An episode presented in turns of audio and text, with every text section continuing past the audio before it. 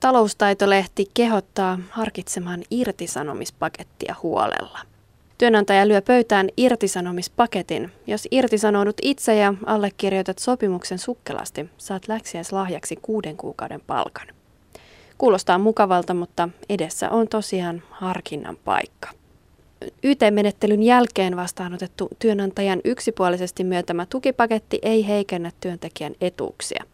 Hän ei esimerkiksi menetä irtisanomisajan palkkaa, muutosturvaa ja työnantajan takaisinottovelvoitetta. Työnantaja haluaa pehmentää potkuja tukipaketilla ja tukea siirtymistä uuteen työhön. Itse irtisanoutuva saa irtisanomispaketissaan vastineeksi tukun rahaa ja mahdollisesti jonkin verran koulutusta, mutta hän menettää lakisääteisiä etuja tai ne heikkenevät. Kun tukipakettiin sisältyy rahaa ja muuta työsuhteen päättymiseen liittyvää taloudellista etuutta, jaksotetaan summa jakamalla se työsuhteesta saadulla päiväpalkalla.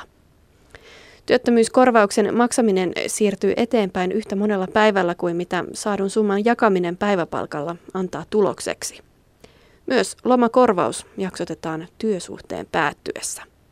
Aito tukipaketti ei vaikuta muutosturvaan. Muutosturva tarkoittaa muun muassa oikeutta korkeampaan työttömyyspäivärahaan 200 päivän ajalta, kun työnhakijalle on laadittu työllistymissuunnitelma ja korotetun päivärahan muut edellytykset täyttyvät.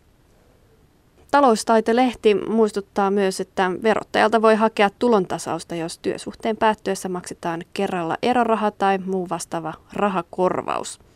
Ja tämä summa on vähintään 2500 euroa ja samalla vähintään neljäsosa henkilön verovuonna saaman puhtaan ansiotulon yhteismäärästä. Tulon täytyy kertyä kahdelta tai useammalta vuodelta.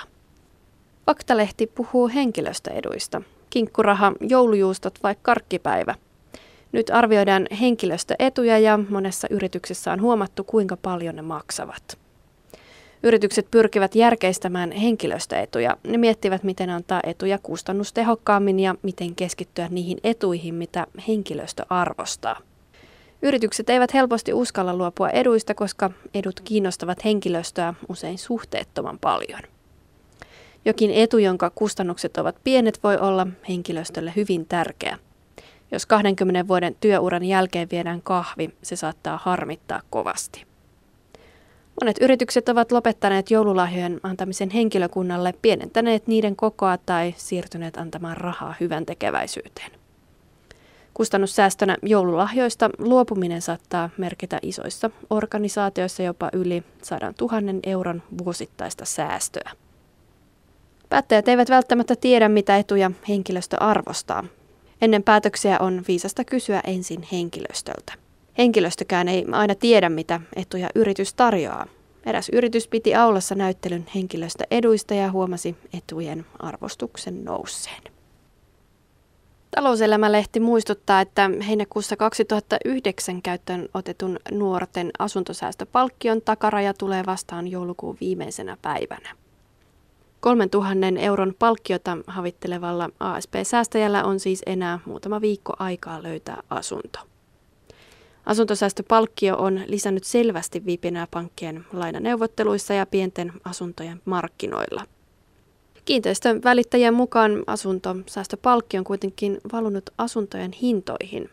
Asia on kuitenkin vaikea varmentaa. Asuntomarkkinat tokenivat taantumasta odotettua nopeammin ja matala korkotaso on pitänyt huolen siitä, että kauppa on käynyt joka tapauksessa hyvin. Varsinkin pienten asuntojen kysyntä on pysynyt hyvänä. Ylimääräinen säästöpalkkio on puhaltanut uutta henkeä unohduksiin jääneiseen ASP-järjestelmään. Hallituksen tarjoama porkkana tekee nuorten asuntosäästämistuotteista taas kiinnostavan.